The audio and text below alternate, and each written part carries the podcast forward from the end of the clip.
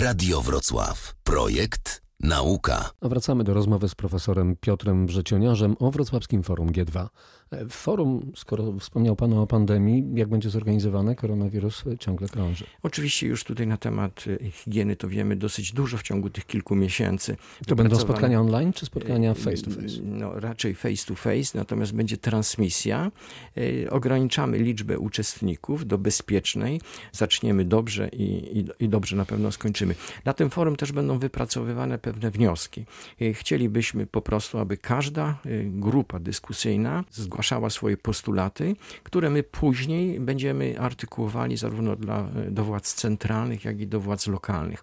Chodzi nam o to, żeby e, biznes współpracował ze sobą, ale jednocześnie, żeby e, samorząd lokalny i centralny wiedział, e, na czym zależy biznesowi, żeby, żeby tak jak do tej pory ta współpraca na Dolnym Śląsku układała się bardzo dobrze, to żeby w dalszym ciągu tak było i żebyśmy jeszcze przyspieszyli. Panie profesorze, o gospodarce powiedzieliśmy, co nieco, geopolityce również.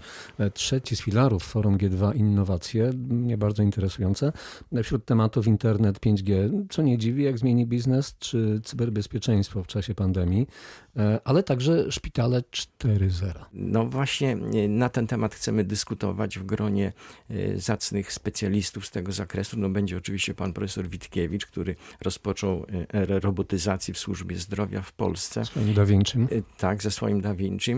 Był na konferencjach naszych, no i tutaj będzie jednym y, z, z panelistów.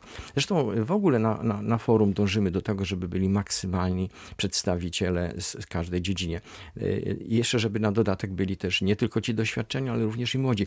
No, w geopolityce udało się zaprosić na przykład pana Jacka Bartosiaka, który jest no, bardzo dobrze odbierany przez młodych ludzi i jego spotkania na przykład tu we Wrocławiu, cieszyły się olbrzymią y, popularnością.